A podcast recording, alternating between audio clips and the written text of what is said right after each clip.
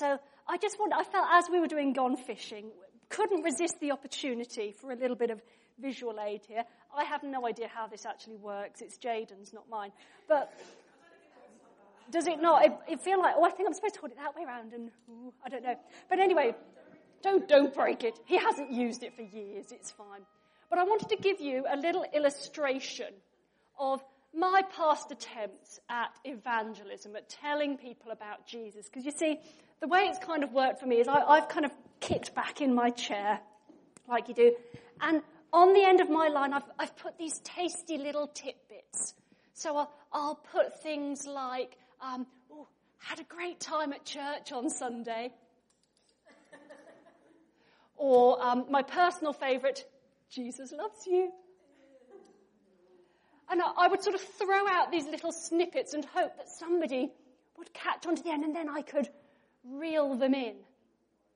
But you see, that doesn't always work. Sometimes, sometimes it works, but actually that's not really how it works. So I'm just going to collapse this a moment before I break it.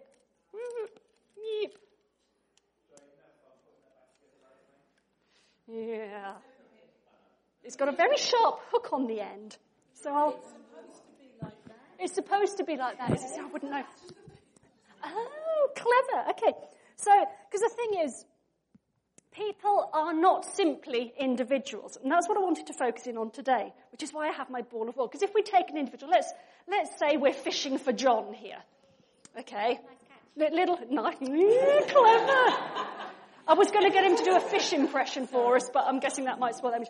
See, the thing is, John, who I'm trying to catch on my line, is actually quite attached to his mother and father-in-law. You see. So he's, he's, got, he's got an attachment there, and then hopefully to his wife as well. Uh, his mother and father-in-law came first. Yeah, it, it just he's happened. Not daft, he? Oh, he's not stupid. He's no. This is why the marriage has lasted so well. You see, it's very important lesson there, people. And then, excellent. And then he's, he's got. Hang on, he's got a sister-in-law over the back there, who, who's doing her best. And and then the, and back to me. And the sister-in-law. Yeah, keep that bit and back to me. Woo! We nearly caught Mike up in the family relationship there. And, and the sister-in-law has got a, a husband, so that's a, a brother. Do we not put two in-laws? I always get confused with that one. Ready? Nice. Well played, well played. You picked a good seat there today, Mike. Hang on. Oh, he's, now this is a man who knows how to, he's preparing the ball for throwing. Nicely done. So there we go. Let's just tie that around here. There we go. Um, and then I gather, apparently he, oh hang on, he's got some, he's got some nieces. No, not nieces. No, no, children. Children. Nieces to James, but children to, I got all confused about the family dynamic there. Okay, you ready? No, you, you've got to live up to James's standards here, guys, okay? Just saying. Yay! Taking Mike's head out on the way. So he's, he's got some daughters over there. Oh, hang on, hang on. Ah! Yeah, oh yeah, we forgot the nephew while we were over that side, weren't we? Hang on. We've only got one of the nephews, but that one will do. Ready, Dan? You're going to catch. You ready? Ready? Whoa! Nice catch, Dan. So, I don't know if you're kind of getting the picture here. Going to send it back again?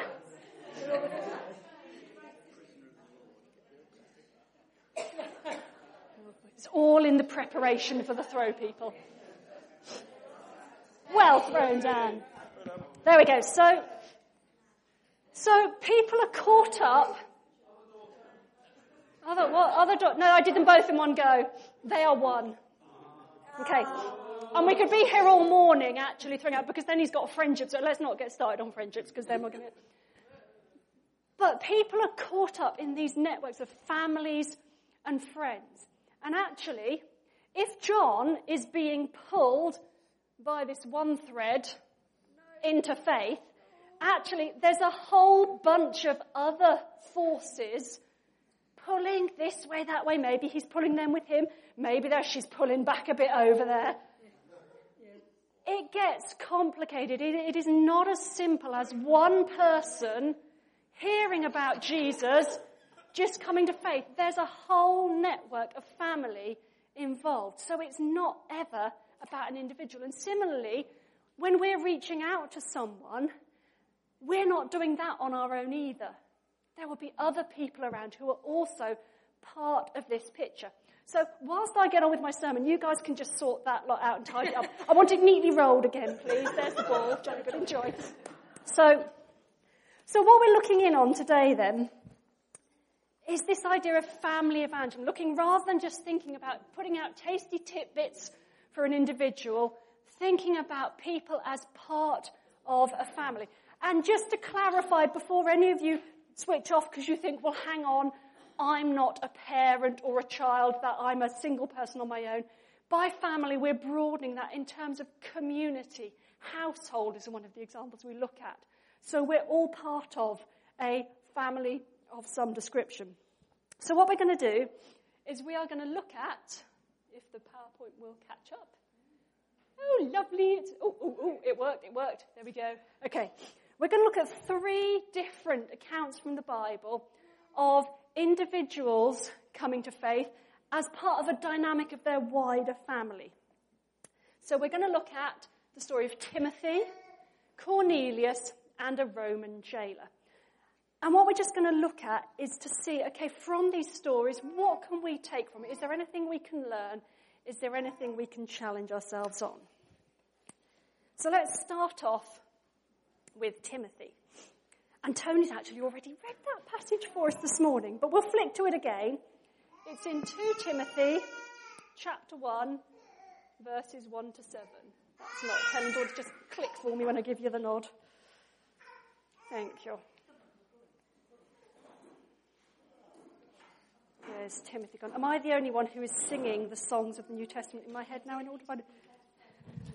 Oh, I know it. You've confused me now. I know a different song. Matthew, Mark, Luke, and John.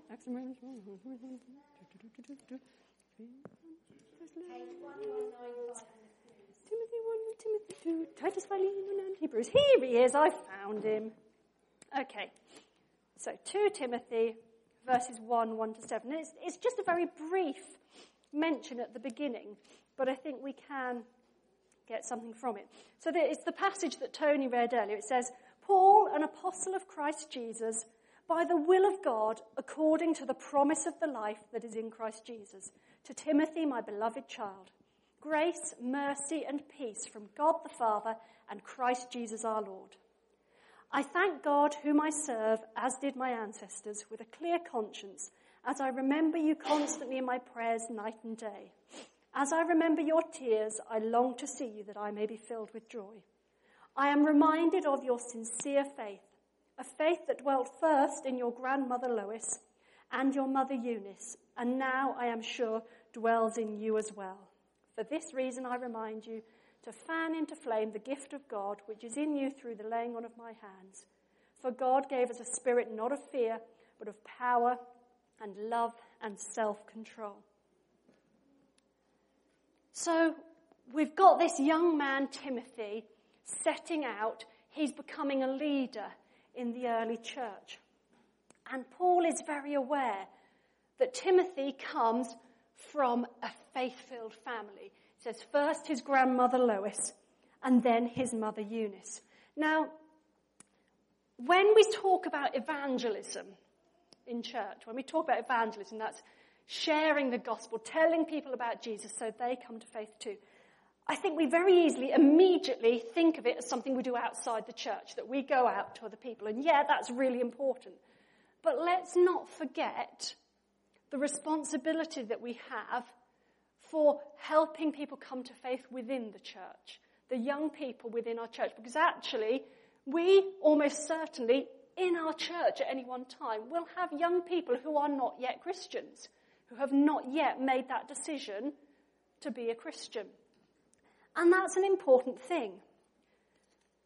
Particularly with our young people. It's statistically, it's shown that the vast majority of people who become Christians do so during their teenage years. It's a really key time. And so if we've got teenagers in our church, which we have, That's a really important thing. Poor Mel, bless her, is trying to untangle my wool. I really don't mind if I just have to chop a bit off, okay? It, it was like a one pound from QD ball of wool. It's, it's therapeutic. That's fine. If, if that's helping you, Mel, that's fine. That's good. So, the thing that I ponder, we, we don't hear much about, you know, we know Timothy's got this mother Eunice and this grandmother Lois who clearly, you know, were faith filled and this is part of how he's grown up. We don't know much more than that, but I just wonder if we try to imagine his story, what if his grandmother hadn't been a woman of faith? I wonder how his story might have been different if it was only his mother who was filled with faith. Would his story have played out any differently? Because I think actually that grandmother role was probably really important in helping him to come to faith. You see, children need adults other than their mums and dads in their lives to help them, to model faith to them. It's really, really important. It's not the responsibility of parents alone to raise children knowing about Jesus, knowing about faith, having that relationship with God.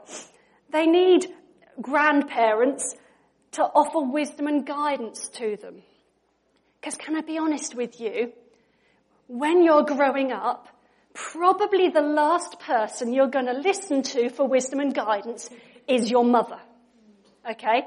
I, I wish that I could use as my illustration for this my own children. However, actually, I'm going to use me because I'm probably worse than my kids were. I still, okay, I, I turn 40 this month, or next month rather, we're not in April. I know, I know, I turn 40. And yet, at 40 years old, a mother myself, I still, if I know that my mum wants me to do something one way, I will deliberately, on principle, do it another way. I'm 40 years old. And I still do that for no other reason than I want it to be my decision because I am independent. The sad truth is though that whilst I am, I beg to differ on her always being right, Mel, I beg to differ, but yours is always right, is she? Fair enough, fair enough. Yeah, it's really irritating that, isn't it? Yeah, you have my sympathy. It's tough growing up with a mother who's always right. My children don't have that problem.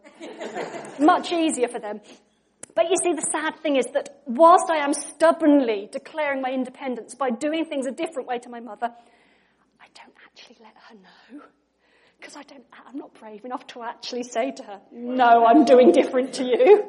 I hope she's not going to listen to this on the podcast, by the way. You're, you're going to email her and tell her, are you? I don't, I'm not brave enough to let her, so I do it secretly. I will do it my own way. So it's, it's, it's just me declaring to myself my independence, you know? And uh, anyone else relating to this, or is this just me? Yeah, no, a few nods. It's not just me then. Okay. So, young people particularly, if I at 40 years old am still, you know, have a bit of an attitude problem with my mother, how much more do young people need other adults in their life who aren't their mum or their dad, who can offer them wisdom and guidance as they make decisions in life, as they go through tough times? We have a responsibility there, guys to be those grandparents for the young people. They need grandparents as well to model godly living for them.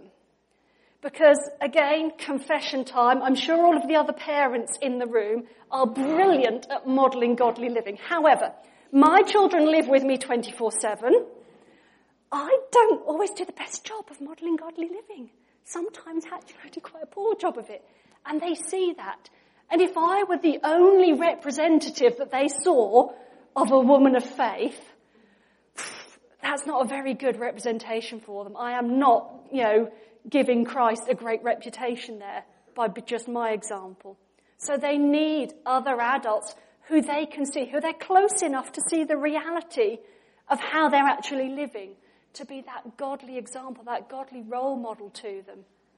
So that actually when their parents have let them down, that's okay. There's other people they look and say, okay, this is how it works with God. This is how we live for God. And perhaps most importantly, they need grandparents to show them unconditional love. Now I know as parents, we would show our children unconditional love, absolutely. But for the mind of a young person, quite frankly, if they, they your mum or your dad, they are required to love you. And so in a sense, you say, well, of course you're going to say you love me because you're my mum. You have to. But actually, someone who's that little bit more distant to you, if they show you unconditional love, they don't have to. They're choosing to. That really says something. That's really modeling God's love. They don't have to love you, but they do. So that, that grandparent role is really, really important in terms of family evangelism, in terms of how we raise our young people within the church. So can we just take a moment? If you are a grandparent here today, can you just stand up for me? If you're a grandparent. So this worrying moment here. Something you need to share with us, buddy. So we want to honour you guys for what you do in being a grandparent to the young people in your family. But can I actually now get everyone in the room to stand up? This is not a prophetic word, folks, so do not fear, because actually, not everyone has Christian grandparents. Shock horror. There are young people growing up in our community without Christian grandparents. And so actually, you have a responsibility to be a grandparent, or we'll go with aunt or uncle if you feel more comfortable with the age dynamic of that, to those young people. Each and every one of us, the, the church is described as the family of God. We all have a responsibility. So think for yourself today, who are you a grandparent to? Even the young people, I know we've got some of the youth in here with us, even you young people, who are you the, the auntie or uncle to. We'll not call you grandparents yet because that's a bit freaky. We have younger people in our church than you who you could. Yeah, brothers and sisters, older siblings. Let's put it that way. Sorry? Cousins. Literal cousins in some cases. Who are you playing that role for? Because it is really, really important. Okay? Right, sit yourselves down. The other thing before we move on to the next, the next story we're going to look at, just to be aware of within that, what's happening with Timothy here? So he's grown up in faith with his grandmother and his mother, led by them. But actually, Timothy is now stepping out himself in that significant role in the church.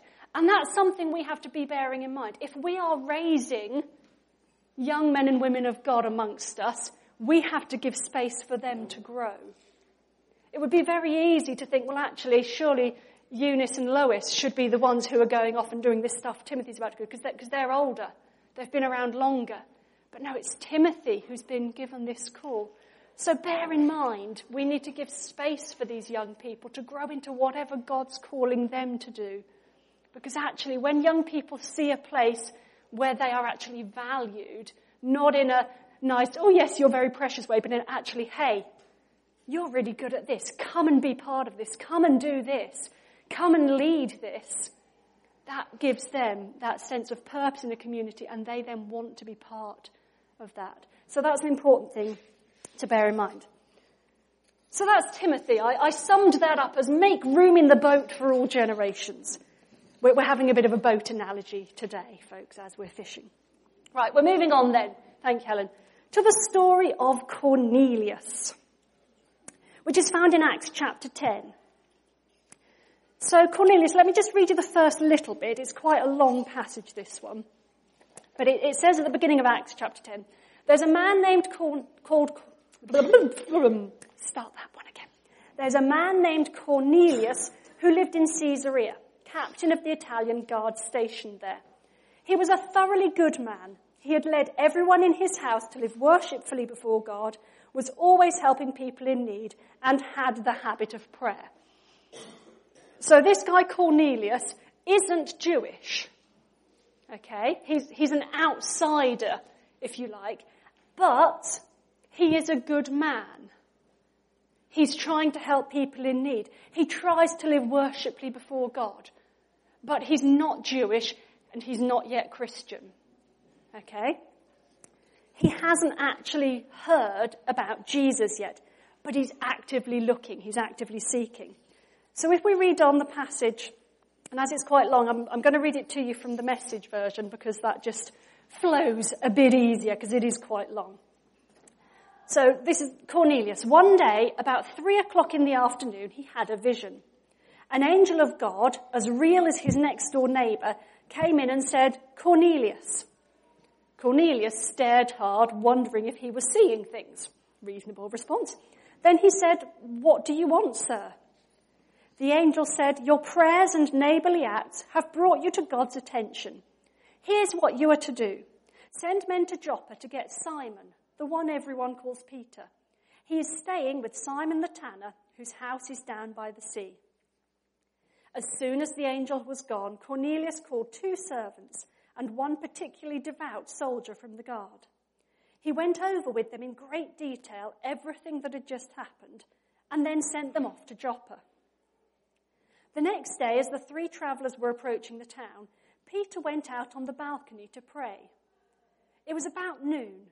Peter got hungry and started thinking about lunch. I love just as an aside, I love that about Peter. He's gone up to pray. Oh, I'm really hungry right now. He's real. I can relate to that. While lunch was being prepared, he fell into a trance. Can't relate to that one. He saw the skies open up something that looked like a huge blanket lowered by ropes as its four corners settled on the ground. Every kind of animal and reptile and bird you could think of was on it. Then a voice came, Go to it, Peter. Kill and eat. Peter said, Oh no, Lord. I've never so much as tasted food that was not kosher. So Jews had very particular rules as God's people about what meats they could and couldn't eat. And this blanket is presenting all kinds of stuff that is just a no-no. You do not eat that as a Jew. And yet this angel is saying, hey, eat this naughty stuff. This happened, the voice came a second time. If God says it's okay, it's okay.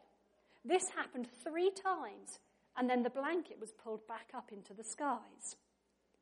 As Peter, puzzled, sat there trying to figure out what it all meant, the men sent by Cornelius showed up at Simon's front door. They called in, asking if there was a Simon, also called Peter, staying there. Peter, lost in thought, didn't hear them. So the Spirit whispered to him, Three men are knocking at the door, looking for you. Get down there and go with them. Don't ask any questions. I sent them to get you. Peter went down and said to the men, I think I'm the man you're looking for. What's up?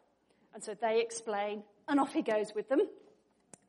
This is the next morning. So he went with his friends. A day later, they entered Caesarea. Cornelius was expecting them and had his relatives and close friends waiting with him. So this isn't just Cornelius. He's brought all of his family, all of his friends together to hear this. The minute Peter came through the door, Cornelius was up on his feet greeting him and then down on his face worshipping him. Peter pulled him up and said, None of that. I'm a man and only a man, no different from you. Talking things over, they went on into the house where Cornelius introduced Peter to everyone who had come. Peter addressed them, You know, I'm sure this is highly irregular. Jews just don't do this visit and relax with people of another race. But God has just shown me that no race is better than any other. That's what the blanket thing was about. So the minute I was sent for, I came, no questions asked. And so Cornelius explains the vision he's had, and Peter explains about Jesus, and Cornelius and everyone in his household believes. So, what can we learn from that story? Well, this event, Cornelius, who wasn't Jewish, he was what they'd call a Gentile, comes to faith. He and all of his Gentile household. And at this stage in the development of the early church, that's quite a new thing. This is why Peter had this vision of the blanket, because actually up till then, God's people were the Jews. And they had all of the Jewish laws to follow. That was their way of doing things. And then all of these non-Jews started coming into the church. Now, if you've just got one or two coming in, okay, Fair enough. They would just get in line with the program. This is how we do things. Everyone has to be circumcised. Okay, cool. Um, we don't eat these meats. Yeah, no problem. And they'd, they'd get with the program. They, they would assimilate to that Jewish culture. But when you've got a whole family, a whole household coming into the church who aren't circumcised, eat all sorts of different stuff, it causes problems. It caused problems in the church there because there then became this big question of, well, all of these non-Jews who are becoming Christians, should they be following all of our Jewish laws? And the church leaders of the time had to have this big council to, to thrash around, right, okay, well, what, what laws do they need to keep? Because if they're not actually Jewish, do they have to keep the Jewish laws? What are the bits of the Jewish laws that actually, yes, as a Christian matter? And what are the ones that we can say, well, no, actually that bit doesn't apply to you because you're not Jewish? And where, where do we draw the line? And eventually they did, they, they thrashed it out and they figured out, okay, they don't, the, the men will be relieved to know they didn't have to be circumcised. And some other stuff along the way. But I think this is something we need to consider. You know, if when, when we're reaching out to people, we're sharing faith with them, we want them to know Jesus and we want them to bring their family. But they may come from a different culture to us. And now when I use that term culture, I'm not necessarily talking about race there at all. So of those of us here, how many of us grew up in a church setting, grew up in a church going family? So that, that's the vast majority of us, okay? So we have grown up with church culture. What people do at church, how you behave at church, is just normal to us. Okay? To someone, a family that hasn't grown up, so a family that's never been Christian, those church culture things are completely alien to them. And so we have a challenge to consider what things about how we are are actually things that are, this is what the Bible says, this is the Christian way of doing things, this is how we should be. And what things are actually just our culture. And actually, the Bible doesn't say we have to be this way. It's just how we've always done it. Because when new people are coming in, if there's a lot of new people coming in, there's going to be a bit of friction there with that clash of cultures. And so we perhaps have to have those difficult conversations over where is the line? What, what are we saying? Well, actually, yeah, you can do things this way. Or no, that one actually has to stay the same. We've got to be willing to address that. Just, just to give you one example, I a sense of that, and I, I, I hope I'm, I'm using a, something David did as an example, so do not take this as a, an insult or anything. At, at the um, EGM, at the end when we were going to pray, you started us off praying the grace a fantastic, it's a biblical thing, it's great. Some of our young people had never heard that before. It was completely new to them. So all of us who've been in church and settings where we've done that merrily joined in. And the young people were going, what? I don't, so, I mean, so I think Charlotte and Kezia were, I think it was behind Mel and Kathy. And you did the turning round to look at them thing as you prayed. And they went, why are they looking at me? They didn't get it. And it's not that there was anything wrong in doing that. You know, it was a really good thing to do. But they didn't get that because they hadn't met that before. Yeah? So it's something. Exactly. But you know, so it, and so is that addressing a case? So it's not that it's wrong to do that. And actually that is a biblical thing, the grace. It comes straight from the Bible, doesn't it? But there was perhaps a, a culture difference that us adults hadn't really thought of. You know, I merrily chimed in because I've done it before, and you suddenly think, oh, they didn't know that. That was something new for them. So it's great. Hopefully now they've experienced that. Next time, you guys will be word perfect, yeah? Good, jolly good, jolly good. So we need to be aware of these things. Okay, finally, how are we doing on time? Oh, goodness me, look at the time. Right, we're going to be quick on this one. The jailer. I'll tell you this story quickly in words rather than reading it from the Bible. So basically, um, you've got Paul and Silas, I think it is, that they have been in prison. They are in jail, okay? it's night time and the passage says, in jail, obviously as you do, they've been praying and worshipping God. And all of the other prisoners have been listening to them, wondering, ooh, weirdos. And the jailer himself is asleep. So there they are praying, worshipping God, setting a wonderful example, and the jailer is asleep. Have, have, you ever had people you're trying to reach who are a bit like that? You're trying to set this example, it feels like they're just asleep, they're, they're not listening, they're not interested. And then suddenly this dramatic thing happens. It's like there's an earthquake and the, the doors of the jail spring open. The jailer at this point wakes up. Finally. Whoa, what's happened? He assumes that all of the prisoners must have escaped. But actually, Paul and Silas say, no, no, no, no, no, it's, it's okay, we're still here. And his response at this amazing event is to go, wow, this God is really powerful. That this is the real deal.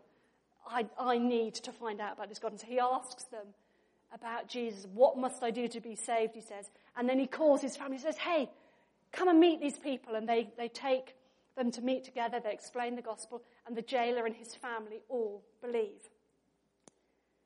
So sometimes it takes something big and dramatic like that, a, a miraculous show of God's power, to wake people up to hear Jesus. Now, I want us to give some thought to that very briefly. If you just click for me, Helen, there should be a video that starts to play on the next slide. So, for those who haven't come across this one, it's a few years back now, there was this big story in Christian circles that a church in the States, Bethel Church, during their worship, had what they called a glory cloud appear in the air during worship. It was like this cloud of glitter that sort of floated up, and everyone was amazed. Now, as I tell you that about this amazing, awesome thing that happened in this church in States, I wonder what your response to that is. Is your mind going, wow, God's amazing? Or are you going, hmm, what, what do we think? Is, is this an amazing work of God's power? Or are you being skeptical? Probably mixed responses.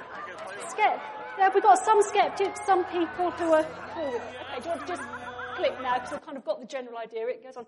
So, when we hear of something miraculous, some amazing things that's happened, our human response often is,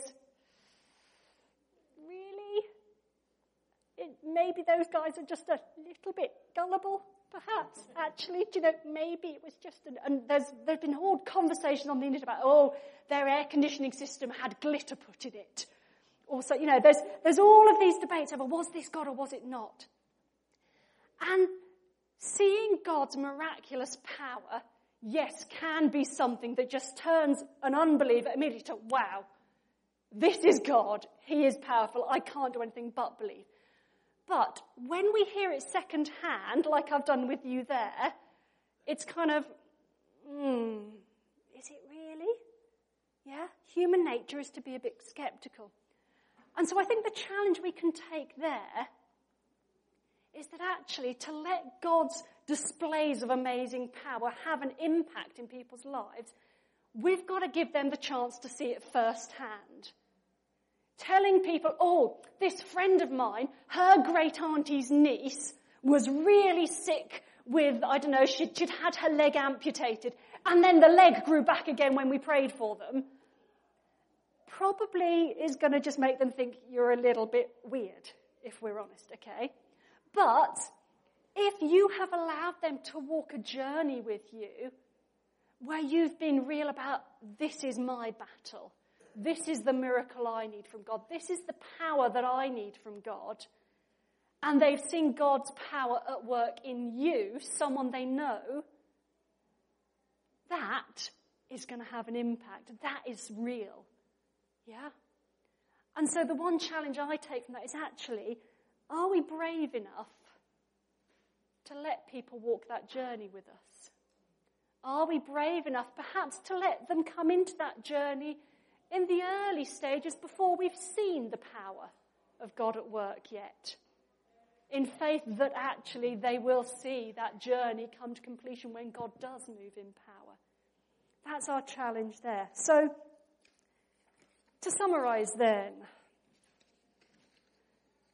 there's kind of three things we've taken. They're all slightly different. That challenge, make room in the boat for all generations. Are we being grandparents or aunts or uncles to the young people in our community? Are we needing to face that challenge of, hmm, what's church culture and what's actually what the Bible teaches? Do I need to start asking myself, where are those lines happening? So that we can embrace people coming in who perhaps aren't used to our culture. Or perhaps for us, the challenge is actually, will I be brave enough to let somebody in on that journey, to let them ride those tough waves with me so that they can see firsthand the power of God at work in someone's life. So those are the challenges I want to leave you with there. But actually, there's another challenge we have for you today that, and I've already gone one minute over time, Clara. So in negative one minute, can you come and explain your challenge for us, please? Have we got the, where's the handheld mic gone? Has someone stolen it? So our challenge is, so from last week and this week and the weeks we've been praying and fasting. So last week Tim challenged us all into action and we have some invites to our Easter service that's happening. So our challenge is for you to take one, probably two, looking at the numbers, home with you, and those special people that have been on your hearts over the few weeks of us being fasting, to invite them to the Easter service. I know for some of you this is really scary, but the daffodils are already starting to open, so you've got a limited time to do this.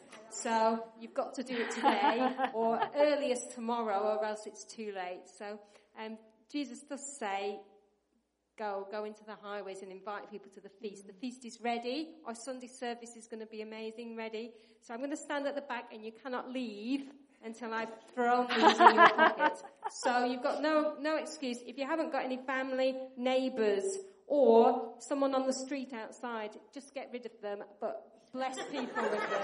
They've got to go. Brilliant. Thank you, Clara. So, there's a challenge for you guys. Who knows what giving away those flowers might start in terms of conversation, and where that might grow to. So, that's the challenges we're leaving for. I'm just going to close in prayer because we are over time, and then we can all head home. Yeah, Father God, thank you that we don't stand as individuals, but we stand as part of family, Lord. Family is so important. We need people around us. And Father, as, as we seek to share something of you with the people we meet, with the people in our lives, help us to recognize the challenge that is there of being part of family, of the different people who are involved, of the different people who we influence and the different influences they are under. Father, help us to meet that challenge to, to be a, a grandparent figure to the younger people in our community.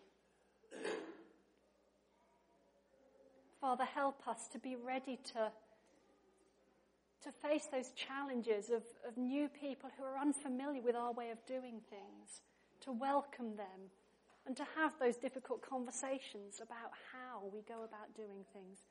And Father, give us the courage to be brave and share our real journey with others so that they can see how you are really at work in our lives. And give us courage as well, Lord, as we take these flowers to give away. Direct us, Father, as to who we should give those to. And we pray, Lord, that your blessing would go with each and every bunch of flowers. Amen. Amen. Thank you, guys. Really good to have you here. Um, we will see you next week as usual. Enjoy giving away your flowers.